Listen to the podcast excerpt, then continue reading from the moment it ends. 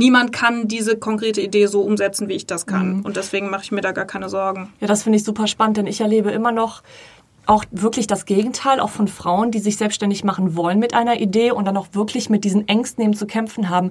Oh nee, wenn ich schon in so einer ganz frühen Phase erzähle, was ich da eigentlich machen möchte, könnte zum Beispiel erstmal Kritik kommen und Nummer zwei, eben, dass jemand meine Idee aufgreift. Ja, ich sehe das aber genauso wie du. Also ich denke auch tatsächlich, dass sich Ideen einfach schärfen dadurch, je öfter man mit anderen Menschen darüber spricht. Das Faszinierende bei uns ist, glaube ich, auch einfach, dass wir jetzt über zwei Jahre eine Brand und einen Ruf aufgebaut haben, mhm. ohne dass jemand jemals unser Produkt gesehen hat. Wir launchen ja erst im April und ich bekomme jetzt jede Woche 20, 25 Anfragen von Startups, hey, wir haben hier den Vertrag oder wir haben mhm. die und die Frage und so, obwohl keiner von denen jemals unser Produkt gesehen hat, sondern das ist quasi nur dieses Vertrauen, was ich mir aufgebaut habe, dadurch, dass ich halt rumgelaufen bin und mit Leuten geredet habe. Und ähm, klar, wie gesagt, bei manchen Sachen muss man irgendwie aufpassen, mhm. Aber wir haben halt, und das fand ich eigentlich eine gute Herangehensweise, was ich jetzt auch oft so von anderen Gründern gehört habe, es ist halt sinnvoll, so früh wie möglich mit deinen Kunden darüber zu sprechen, mhm. ähm, weil dieses Feedback so viel wert ist, was die dir geben. Mhm. Du sollst halt nicht ein Produkt für dich bauen, sondern für diese Leute. Und das kannst du ja gar nicht, wenn du nicht über deine Idee mhm. sprichst. Und dementsprechend ähm, ist das für uns, glaube ich, ganz cool. Plus, du kannst natürlich auch schon direkt Interessenten sammeln. Und das ist mhm. ja auch super wichtig, dass du vorher schon so ein bisschen kalkulieren kannst, okay, wie viele Leute wollen es vielleicht wirklich kaufen. Was würdest du unserer Zuhörerin als Tipp auf den Weg geben, wenn die jetzt in einer ähnlichen Situation ist wie die, die schon auf dich zukommen? Mhm. Was sind so die drei Dinge, auf die sie achten sollte? Ähm, erstes Thema immer wieder Mitgründer. Also man sollte sich wirklich nur mit Leuten zusammentun, mit denen es passt. Früh abstecken, hat man die gleiche Vision, hat man die gleichen Werte mhm. und ähm, auch wieder klassisch juristisch, schriftlich wirklich, wenn es noch top läuft oder wir hoffen natürlich immer, dass es immer top läuft. Aber ähm, wenn man sich mega gut versteht am Anfang, dann schon für den Worst-Case-Plan. Dass mhm. mal jemand keinen Bock mehr hat, dass mal jemand weniger macht, dass vielleicht auch mal jemandem was passiert. Das mhm. kann man halt alles juristisch regeln in der Gesellschaftervereinbarung. Ähm, auch, dass man vielleicht für die Familie des anderen vorsorgen will mhm. über die Firma oder was auch immer. Da gibt's ganz viele Instrumente, da macht sich niemand Gedanken drüber. Mhm. Ähm, das ist mega wichtig. Dann vielleicht noch, dass man mit allem, was, also mit allem, wo man arbeitet, dass man selbst sich die Nutzungsrechte sichert. Mhm und auch nur Sachen verwendet, für die man Nutzungsrechte hat. Klassisches Beispiel, Fotos auf Instagram oder mhm. so verwenden. Klassischer Abmahngrund, das passiert allen. Und ansonsten, glaube ich, ähm, ist es noch sehr, sehr wichtig, alles einfach schriftlich zu regeln. Mhm. Mhm. Ja, das macht auf jeden Fall Sinn. Ihr behandelt aber auch äh, Themen wie Finanzierung und Kredite. Also ihr gebt ja nicht nur Ratschläge zum Thema Gründen an sich, sondern eben auch, da geht es auch viel ums Geld. Mit welchen eigenen Glaubenssätzen zu Geld wurdest du denn konfrontiert während deiner Gründungszeit? Mmh, während meiner Gründungszeit oder mit welchen ich Oder so allgemein auch so grundsätzlich. Ist ja mal was ganz spannend. Du über, was denkst du über Geld? Was denke ich über Geld? Mm, dadurch, dass ich so früh ausgezogen bin, habe ich mich immer schon sehr, sehr früh selbst finanziert. Ähm, das ist zum Beispiel so ein Punkt, das merke ich jetzt tatsächlich in der Gründung. Mir fällt es unglaublich schwer, Geld auszugeben, was ich noch nicht habe. Mhm. Das ist so ein klassisches Kreditthema ja so. Da habe ich einen riesen Respekt vor. Ich habe noch nie mein Konto überzogen. Ich habe, glaube ich, noch nie was auf Raten gekauft. Mhm. Das geht halt in der Firmengründung nicht. So ist auch mhm. steuerlich meistens nicht sinnvoll, aber ihr wisst, was ich meine. Ja. Ähm, das ist für mich ganz, ganz komisch. Auch jetzt gerade so ein Tech-Startup braucht halt bestimmte Beträge, um zu wachsen. Und ähm, das ist für mich so, ich habe das ja noch nicht, also ich habe das Geld ja quasi noch nicht und mhm. trotzdem gebe ich es halt aus. Natürlich ist es eine Investition, aber das ist für mich ein ganz, ganz komisches Gefühl, weil ich halt immer erst Geld verdient habe und dann mit diesem Geld dann was ausgegeben habe. Das ist ja ein Mindset-Thema, also eine klar, tatsächlich eine Herausforderung. Ich glaube, die haben einige Gründer, auch mhm. männliche Gründer wie weibliche. Was glaubst du, woher kommt das? Boah, ich habe das lange gar nicht gerafft, aber jetzt haben mich schon öfter Leute gefragt, ob ich irgendwie immer schon selbstständig sein wollte. Ich hatte nie so diesen Wunsch, mich selbstständig zu machen, aber mein Papa war halt immer im Garten- und Landschaftsbau selbstständig und konnte halt morgens immer entscheiden, so, ich trinke jetzt aber meinen Tee noch zu Ende mhm. und dann mhm. fahre ich erst zum Kunden. Und äh, der wuselt ja auch rum, der hat ja das Office mit mir mhm. auch komplett äh, renoviert und ausgebaut und so. Und diese Freiheit, die er dadurch immer hatte, die bin ich halt mega gewohnt. Meine Mom ähm, ist Frührentnerin, die war immer zu Hause und dann war mein Dad halt so, wie er halt es kam mir immer so vor, wie er halt Bock hat, so arbeiten. Mhm. Und ich glaube, das hat mich schon sehr, sehr stark geprägt. Und mein Dad war dann halt auch so, wie das halt in diesen Handwerksbetrieben so ist. Du gibst halt das Geld aus, was du gerade hast. Und ähm, das hat mich, glaube ich, immer sehr, sehr stark auch in meinem Studium geprägt, dass ich immer nebenbei gearbeitet habe mhm. Und mir quasi immer alles erarbeitet habe, was ich halt haben wollte. Und ich glaube, das prägt dich als Gründer generell. Es gibt ja auch viele Gründer, die irgendwie aus gutem Elternhaus kommen. Du hast halt ein ganz anderes Risikogefühl und ein ganz anderes Umgangsgefühl mit Geld, wenn du halt jeden Cent quasi selbst verdienst. Und ich glaube, dass das jetzt für Investoren natürlich auch mega geil ist, weil die halt wissen, wie ich ticke mhm. und ähm, dass ich mit deren Geld halt genauso umgehen werde wie mit meinem eigenen. Das ist eine ganz spannende Aussage, die du gerade tätigst. Das ist ein super Vorteil. Trotzdem ist es ja für dich auch eine Herausforderung, jetzt mit diesem Unternehmerinnen-Mindset oder auch Geld-Mindset irgendwie umzugehen. Was glaubst du, was notwendig ist, damit du da irgendwie für dich einen Hebel umlegen kannst? Ich glaube, es ist nochmal was anderes, wenn das Unternehmen jetzt im April gelauncht ist, wenn die Plattform gelauncht ist und man sieht, dass Geld reinkommt. Weil dann siehst du halt, okay, du brauchst nicht nur, du verbrennst nicht nur Geld, das ist ja auch was aus der Startup-Szene. Ne? Mhm. Viele verbrennen über Jahre ja nur Geld und es ist erstmal nicht absehbar, dass deren Geschäftsmodell irgendwie in die schwarzen Zahlen kommt. Ähm, das habe ich versucht bei Raketenstart halt anders zu machen da wird sich natürlich in den nächsten Jahren, gerade wenn man skaliert, musst du halt erstmal Geld reinstecken und so. Aber ich habe halt versucht, ein Geschäftsmodell aufzubauen, was sich relativ schnell selbst tragen soll. Mhm. Daran sieht man wahrscheinlich auch meine Vorangehensweise so, dass wir auch durch diese verschiedenen Stufen auch verschiedene Umsatzkanäle haben.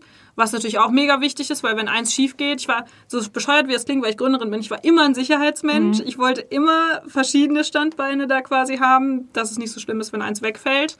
Und ähm, das ist, glaube ich, schon so ein Ding, dass wenn man dann den Launch hat und sieht, es kommt Geld rein, dann ist mhm. es, glaube ich, auch einfacher, Geld rauszugeben. Also für jemanden wie mich ist es dann wahrscheinlich einfacher, auch Geld auszugeben und reinzustecken.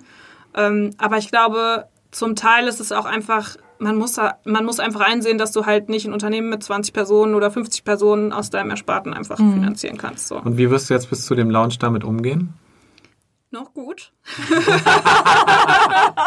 gut. Ich habe, also wir haben jetzt, äh, ich habe äh, Glück, weil ähm, wir verschiedene Szenarien jetzt auch aufgebaut haben im Finanzplan. Wir haben das Worst-Case-Szenario, wir haben das Optimal-Szenario und so und wir haben verschiedene Stellschrauben auch wieder, wir haben auch wieder verschiedene Sicherheitszahnräder quasi eingebaut, wo man dann drehen kann, okay, wenn weniger Geld reinkommt, können wir die halt auch wieder runterschrauben. Mhm. Das heißt, auch da habe ich dann irgendwie wieder meine Persönlichkeit mit reingepackt und halt geguckt, okay, wenn es halt nicht so läuft, dann werden wir nicht mal erstmal Geld weiter verbrennen oder so, sondern wir haben halt die Möglichkeit, schnell Kanäle einfach zuzumachen und halt keinen riesen Kostenapparat aufzubauen.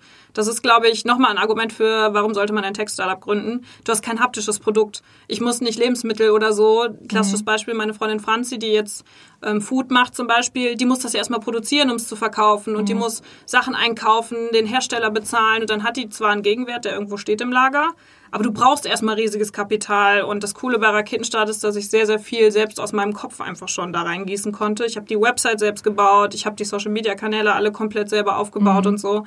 Das heißt, das steckt natürlich meine Lebenszeit drin, aber halt nicht so ein mega Kapitalbedarf mhm. wie an anderer Stelle. Magst du uns in die Geheimnisse deiner Launchplanung einweihen? Die Geheimnisse meiner Launchplanung. Jetzt, wie wir das angehen, oder? Mhm. Mm. Vielleicht kann der eine oder andere sich daraus was mitnehmen. Wie, wie wollt ihr es schaffen, dass möglichst schnell, möglichst viele Startups auf die Plattform mit draufkommen? Ja, da Netzwerken ja auch gerade nur online funktioniert und eben du nicht mehr auf Events rumtänzelst. Nenn ja. ich mal so. Also was super wichtig ist, was ich immer wieder so machen würde, ist quasi eine große Social Media Präsenz aufbauen. Mhm. Ich glaube, wir haben auf LinkedIn 1200 Follower als Unternehmen, obwohl wir halt noch keinen kein Produkt irgendwie online haben. Wir haben immer sehr, sehr viel mit ähm, Content gearbeitet, also Mehrwert für andere generieren. Mhm. Das würde ich sehr empfehlen, weil du baust dir Glaubwürdigkeit auf, die Leute kennen dich und du connectest dich mit deinem Thema. Ich sage immer, jeder sollte sich selbst so drei Werte geben, für die er steht und dann in seiner gesamten Präsenz das quasi verkörpern. Und mhm. bei uns war das halt immer Startups und Recht, da soll man an uns denken. Und das kann man halt über Social Media sehr, sehr stark auch so vermitteln. Das würde ich immer wieder so machen und ansonsten die Leute auf jeden Fall mit durch den Prozess nehmen, damit die halt merken, okay, jetzt geht's aber in die Launchphase, jetzt kann ich wirklich was kriegen. Ähm, da haben wir zum Beispiel ein Presale gestartet, das ist ein gutes Instrument, um schon mal abzuchecken, wie ist so das Interesse da. Und ähm, was auch ein sehr, sehr cooles Ding für uns war, ist schon vorab mit ähm, stärker in diesen B2B-Kanal reinzugehen und zum Beispiel für die Academy mit Gründerzentren in Kontakt zu treten mhm. und die quasi Kontingente kaufen können, weil dann kannst du ganz anders planen als mit einzelnen Käufen. Ähm, und das kannst du auch vorab schon gut anbahnen, weil die halt einfach Interesse an dem Produkt an sich haben und dann kannst du eine Kooperation oder so mit denen machen und dann kannst du halt mit größeren Beträgen schon planen, die dann das kleinere ausgleichen können. Ja, find, super spannend. Da, da bleibt mir gerade so ein bisschen die Luft weg, weil ich so fasziniert gerade zuhöre. Ähm, ich würde gerne jetzt auf ein anderes Thema kommen. Ab, ab, zwar auch Clubhouse, aber es hat jetzt nichts unbedingt mit Gründung und Recht zu tun. Du hast nämlich auf Clubhouse auch angefangen, darüber zu sprechen, wie sich Dating in Zeiten von Selbstständigkeit oder besser gesagt als Gründerin anfühlt. Ja, da habe ich auch ganz, ganz viel Feedback zu bekommen. Das ist total lustig. Also Clubhouse generell, ähm, jetzt mal von den datenschutzrechtlichen äh, Bedenken abgesehen, das als Juristin mal eingeschmissen. Ähm, und natürlich auch von den Gesellschaftsbedenken, weil es nicht für alle zugänglich ist, weil es nur für Apple-User mhm. quasi ist, ähm, ist für uns gerade ein Medium, was mega, mega gut ist. Ähm, ich habe gestern auch einen Talk zu ähm, oder ich habe auch einen Talk zu Startups und Rechts, Recht gemacht. Da kamen auch sofort Reaktionen. Das ist richtig mhm. crazy. Also es ist echt ein cooles Medium, gerade für Leute, die irgendwie Gründer targeten wollen oder auch Unternehmer. Mhm. Ähm, und Dating als Unternehmerin ist halt so ein bisschen ein persönlicheres Thema, obwohl ich halt weiß, dass das ein Thema ist, was halt voll viele Frauen beschäftigt mhm. einfach. Aber da spricht ja wieder keiner drüber, weil es halt viele sagen halt, du musst halt professionell sein und so. Und ich finde, man sollte trotzdem den Spagat hinkriegen. Das ist genauso wie, dass man darüber sprechen sollte, dass Gründen halt nicht mega fancy nur ist, wie man das oft denkt bei Höhle der Löwen und diese ganzen Berliner äh, Latte Macchiato-Trinker so. Und dann gehst du so, ja, ich bin Gründer und ich habe hier mein Startup. Klar, das sieht Startup irgendwie cool Café aus. und ich arbeite nur zwei Stunden am Tag. Genau, genau so ist es halt nicht. So Überhaupt nicht. nicht. Und ich finde, das muss man auch einfach mal zeigen. Und genauso mhm. ist es halt, natürlich ist, ähm, ist super cool, Gründerin Unternehmerin zu sein, aber du hast halt auch Themen, wo du halt wieder merkst, dass es dein Leben beeinflusst, auch privat. Mhm. Und also bei mir war es immer so, es ist super schwer, jemanden auf Augenhöhe zu finden, der einen halt pusht. Generell ist es ja schwer, einen passenden Partner zu finden. Aber als Gründerin nochmal extra, glaube ich, weil meine Erfahrung ist, dass viele Männer sich eingeschüchtert fühlen mhm. oder die das Gefühl haben, die müssen mit mir die ganze Zeit konkurrieren. Das ist halt mega anstrengend. So. Was war denn so für dich das schlimmste Dating-Erlebnis, das du hattest in den letzten zwei, drei Jahren seit Gründung? Weil ich Gründerin bin? Ja. Oder ähm, boah, ich hatte super oft Leute dabei, die es am Anfang mega spannend fanden. Mhm. Dann haben wir irgendwie nur über meine Gründung geredet, obwohl ja eigentlich Dating so das sein sollte, wo man halt mal eben nicht darüber redet. Und da bin ich, dann verfalle ich immer in diesen Pitch-Modus so, ja, wir machen Digitalisierung von Rechtsberatung für Gründer und so. Wenn mich dann, so, das ist halt so, ne, wenn ich dann jemand so ausfragt, ist ja cool, wenn derjenige das spannend findet. Aber es steht schon sehr, sehr stark im Vordergrund deiner mhm. Persönlichkeit dann. Und klar, ich arbeite super viel ähm, aber ich mache halt auch super viele andere Dinge. Mhm. Und dann bist du halt so für viele die krasse Businessfrau. Und das krasseste Erlebnis war, glaube ich, dass ich irgendwie mich über mehrere Wochen mit jemandem getroffen habe und der dann irgendwie meinte so, ja, ähm, voll cool und ich würde mich voll freuen, wenn wir irgendwie geschäftlich zusammenarbeiten. Und ich denke mir so, ich dachte, wir daten uns. So, hä? Also, keine ja, Ahnung, so mega strange. weird. Und ähm, ich hatte irgendwie dann nicht so mitbekommen, dass es dann so gekippt mhm. ist. Und ansonsten, was ich halt auch oft hatte, ist, dass Männer sich irgendwie minderwertig neben mir vorkommen. Mhm so dass sie halt Komisch, so sagen, ja. ja. ich meine, ich bin schon selbstbewusst. Ich glaube, das haben grundsätzlich alle selbstbewussten Frauen, egal ob du Unternehmerin mhm. bist oder nicht. Und es ist halt super wichtig einfach, dass man für sich weiß, okay, was für einen Partner möchte ich gerne.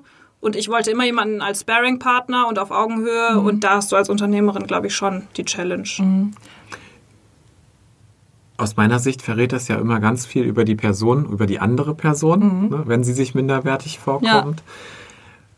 Und irgendwie hatte ich gerade den Gedanken zum Thema Pitchen auch. Du, du hast es am, am Dating-Table sozusagen äh, ja gemacht. Wie ist das beim, beim Thema Pitchen? Wenn du dir jetzt vorstellen würdest, du würdest vor einer reinen Frauenjury oder vor einem reinen, weiß ich nicht, äh, VC, weiblichen VC-Table pitchen, wäre das anders? Würdest du einen anderen Pitch haben, als wenn du mit vor Männern pitcht? Oh, super gute Frage. Nee, ich glaube nicht. Also, ich glaube, dass die Frauen, die sich dann auch wieder dazu entscheiden, halt im VC-Business zum Beispiel zu sein, natürlich auch nach Gründerinnen dann gucken, die auch starke Persönlichkeiten sind. Du musst ja eine starke Persönlichkeit sein als Gründerin, mhm. weil du so viele Hürden vor den Latz geknallt kriegst. Da musst du irgendwie ja wieder drüber springen. Ich glaube nicht, dass wir anders pitchen würden. Was ich schon gemerkt habe, ist, dass du anders pitchen musst in Bezug auf unsere Kundengruppen zum Beispiel. Mhm. Ähm, weil da war ich sehr naiv am Anfang, weil ich nur den Pitch für Startups halt hatte. Ähm, du musst natürlich mit Gründern unser Produkt anders erklären als Anwälten, weil Anwälte denken, wir nehmen ihnen die Jobs weg. So. Was wir ja gar nicht tun, aber wenn du es halt falsch pitchst, dann schon. Mhm.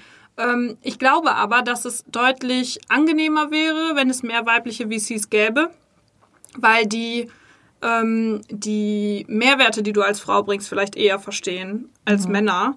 Ähm, es ist ja auch, ich meine, ich hatte letztens eine Statistik dazu gelesen, dass äh, halt einfach Teams, die eine Frau mit drin haben, viel, viel erfolgreicher sind.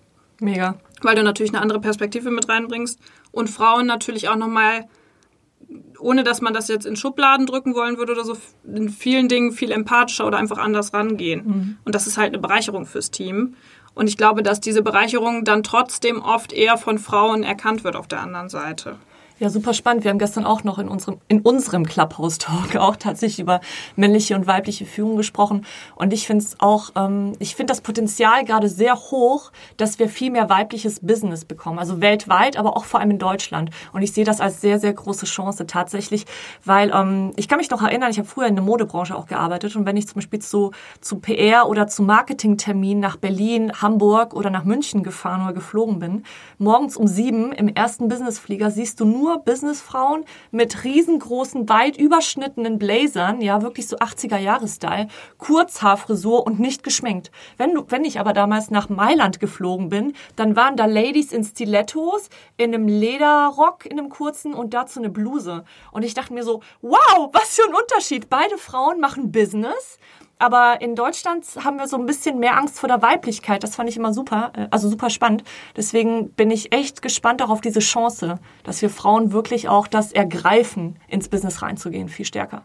Voll, aber das ist auch das Feedback, was du halt kriegst. Also mir war das immer egal. Ich glaube mhm. aber, dass viele Frauen sich halt anpassen, weil viele Männer halt auch sagen so, ja, sorry, aber denkst du, dass dieses Outfit hier gerade angebracht ist? So, ja, das ist halt natürlich auch noch voll in den Köpfen drin. Ich glaube, Titi Jen hat das mal erzählt ähm, von Global Digital Women, mhm. dass ihr jemand mal jemand gesagt hat, sie soll sich erstmal die Farbe aus dem Gesicht wischen, weil sie Lippenstift drauf hatte oder so. Also auch richtig frech. Geht halt gar nicht. Also ich meine, ich bitte wow. dich, stell dir vor, das würden wir als Frau zu einem Typen sagen. Das geht also gar sowas, nicht. Ja, sowas also funktioniert halt nicht. Und ich finde es interessant, weil wir haben 2021. 2021, dass es sowas immer noch draußen gibt. Letztens die Madeleine ähm, ähm, Daria Daria, weiß ich nicht, kennst du die? Eine mhm. der größten Nachhaltigkeitsbloggerinnen mhm. ähm, aus äh, Österreich. Die hat sich eine ähm, Wohnung gekauft von ihrem eigenen ersparten Geld. Also sie ist dazu nicht nur Bloggerin, sie ist ja auch Unternehmerin. Sie macht das seit wahnsinnig langer Zeit, hat auch ein Buch geschrieben. Sie ist also auch Autorin und ähm, Aktivistin. Und sie hat sich eine Wohnung gekauft. Und was meinst du, wie viel Shit sie über soziale Medien bekommen hat, vor allem von Männern, wie sie es wagen kann, sich als junge Frau eine Wohnung mitten in Wien zu kaufen? Das ist unfassbar. Ich meine, das war 2020. Wir reden hier nicht von 1960. Ich kann es immer noch nicht begreifen. Das hat mich so aufgeregt. Wahnsinn. Das ist mega crazy. Mhm. Aber es ist genau auch, du merkst es in ganz vielen kleinen Situationen. Und ähm, auch wenn du halt sagst, ja, ich bin Unternehmerin und habe zwölf Mitarbeiter, finden es Leute komisch. Wenn ich mhm. auf den Anwaltszukunftskongress komme in einem Outfit, wo ich halt Bock drauf habe, finden es die Leute komisch. Mhm. Klar habe ich dann einen kanariengelben Blazeranzug an, weil ich halt Bock drauf habe und stehe halt neben den Anwälten so. Mega. Aber ja, ich find's auch ist halt einfach geil. geil. Also macht auch einfach Bock. Und ähm, ich habe auch damit angefangen zu spielen. Also ich, ich liebe Mode und gerade wenn es die Leute echauffiert, das hat mhm. Also, aber muss halt auch können, ne? Also man muss dann halt auch damit umgehen können, dass mhm. die Leute halt gaffen. Das ist einfach so. Ja. Ähm, ich habe das immer marketingtechnisch einfach für uns genutzt und ähm, dementsprechend war das für mich immer fein. Aber allein die Tatsache, dass du dir Gedanken darüber machen musst, ob dich jetzt Leute deswegen als mhm. unseriös mhm. empfinden. Wie gesagt, man muss vielleicht nicht im bauchfreien Top oder so, ne? Es geht jetzt wirklich so um diese ähm, man muss sich ja nicht konservativ kleiden und nicht mehr schminken. Mhm. So, sondern man kann das, man kann ja einfach sein Ding machen. Solange es halt dem Anlass angemessen ist, finde ich das völlig in Ordnung, dass mhm. man das auch so macht, wie man möchte. Super spannend finde ich auch. Ich habe in einem Interview mal gelesen von Delia Fischer kann ihren neuen Nachnamen, seit sie geheiratet hat. La Chance, oder? Ja, genau, genau. Delia Lachance, ähm, die Gründerin von West Wing. Ähm, sie wurde früher in den ganzen Meetings immer als Assistentin abgetan. Also es sind wirklich Männer ins Meeting reingekommen, die nicht in ihrer Firma arbeiten und haben dann zu ihr gesagt, ja, könntest du mir bitte noch einen Kaffee bringen? Und sie so, Entschuldigung, ich bin Geschäftsführerin. Ach so, sorry, ich dachte, du bist die Assistentin. Richtig, War, ja, das voll. hatte ich in der IT-Abteilung aber auch. Ich mhm. hatte an meiner Tür stand, dass es die IT-Abteilung ist, mit meinem Namen. Und die Leute sind reingekommen und haben mich gefragt, ob ich wüsste, wo die IT-Abteilung ist. also, okay. Und das war aber geil, weil wir hatten halt so eine Zwischentür zwischen dem Büro von meinem Chef und mhm. meinem. Dann habe ich gesagt, ja, ja, klar, nebenan. Dann sind die rausgegangen. dann bei meinem Chef rein. Mein Chef so, ja, okay, hat sich das Problem angehört. Ja, gehen Sie gerne mal rüber, da hilft Ihnen jemand weiter. Und dann sind die durch die Zwischentür wieder reingekommen. Dann habe ich immer gesagt, ah, haben Sie die IT-Abteilung gefunden? Das ist ja großartig. Und dann haben die sich Mega. immer richtig geschämt. schön. Ja, das finde ich aber gut, dass du damit auch so spielerisch umgehen kannst. Das zeugt wirklich auch von Größe. Ich finde das richtig gut. Madeleine, wir haben fast schon eine Stunde jetzt getalkt. Wir könnten wahrscheinlich noch Stunden weiter sprechen. Ja. Wir haben für heute, und ich hoffe, wir wiederholen das wieder, gerade das Thema, wie du mit dem, mit deinem eigenen Money-Mindset umgehst, auch hinsichtlich Finanzierung und so weiter, könnte dem einen oder anderen auch weiterhelfen da draußen. Das werden wir weiterhin sehr aktiv beobachten. Wir haben aber noch eine Frage an dich. Wenn wir uns in einem Jahr wiedersehen auf einen Café, eine Latte Macchiato oder was auch immer und hoffentlich wieder draußen sitzen können, draußen in der Sonne mit fetten Sonnenbrillen auf, geilen Outfits und uns darüber unterhalten, wie das Jahr lief. Was darf sich dann bestenfalls in deinem Leben verändert haben und getan haben? Ähm, in einem Jahr haben wir unsere Finanzierungsrunde durch. Wir haben gelauncht. Wir sind hoffentlich dann um die 20 Mitarbeiter. Wir haben ganz viele Gründer dabei unterstützt, ihre rechtlichen Sachen auf die Kette zu kriegen. Ich hoffe, dass wir sehr, sehr viele Anwälte dafür begeistern können, ähm, ihr Mindset auch ein bisschen umzustellen von ich rechne jede Stunde ab zu, ich mache juristisch hochwertige Arbeit in den Bereichen, wo das sinnvoll ist. Ähm, das ist nämlich auch so ein Ding, macht keinen Bock, irgendwie 100 Mal GmbH zu erklären. Ähm, und was wir auch unbedingt machen wollen, ist, ähm, dass Menschen wieder mehr vertrauen, und das ist jetzt wieder so ein bisschen größenwahnsinnig, aber ich bin der festen Überzeugung, dass die Leute das Vertrauen in die Demokratie so ein bisschen verloren haben, weil man keinen richtigen Zugang zu Recht und dem System, was dahinter steht, hatte. Und wir haben in Deutschland so ein Glück, wir haben so ein geiles Rechtssystem. Aber Leute gehen jetzt gerade auf die Straße. Corona ist das beste Beispiel und demonstrieren. Ähm, da kann man von halten, was man möchte. Aber ich glaube, dass auch so Leute, die dann die AfD wählen oder so, sich einfach zurückgelassen fühlen und dass der fehlende Zugang zu Recht, zu seinem Recht halt da ein großer Teil ähm, von ist. Und diesen Zugang zu Recht möchten wir ja wieder schaffen und den Leuten das Vertrauen geben, dass sie selbst Dinge anpacken können. Und Ja. das wird in einem Jahr hoffentlich ein großer Schritt gewesen sein, den wir getan haben. Zu dem ihr einen riesengroßen Schritt beigetragen Ja, habt. und zwar auf eine sexy, leichte und sehr spielerische Art und Weise, was ich sehr gut finde und vor allem weiblich. Mega. Ja, wir sind auch überwiegend weibliche Mitglieder im Team tatsächlich. Und das ist für ein Tech-Startup auch eher ungewöhnlich. Ich glaube, wir sind drei, drei Männer oder so und der Rest sind Frauen. Wir drücken auf jeden Fall die Daumen, ganz, ganz Ja, tolle. und äh, ja, doppelt alles, was wir vorhanden haben für euren Raketenstart gedrückt. Anfang April. Mhm. Den Link packen wir natürlich dazu in die Show Notes und wie du es ja auch schon gesagt hast, es gibt ein Pre-Sale-Angebot. Das heißt, für alle, die da draußen sich gerade an, mit Mhm. der Idee äh, herumtreiben, gründen zu wollen, in die Solo-Selbstständigkeit zu gehen, in eine Nebenbeschäftigung und dabei sogar vielleicht ein großes Sicherheitsbedürfnis haben, werden vielleicht auch genau diese Sicherheit Mhm. bei euch finden. Von daher können wir nur dazu einladen, euch kennenzulernen, dich kennenzulernen, bei Instagram zu folgen und so weiter und so fort, Ja. überall, wo ihr unterwegs seid. Und alles Gute dafür. Vielen Dank, dass du heute bei uns im Talk warst. Vielen Dank für die Einladung, hat mir sehr, sehr viel Spaß gemacht. Ja, uns auch. Ich fand's super. Endlich mal wieder mit einer Frau zu plaudern. Ja. Okay, Martin, nichts für ungut. So, das war dann der Sidekick. Schön zum Ende der Podcast-Folge wie immer. Schön, Wir dass du hören uns dabei auf warst. jeden Fall nächste Woche wieder. Ciao. Ciao. Ciao.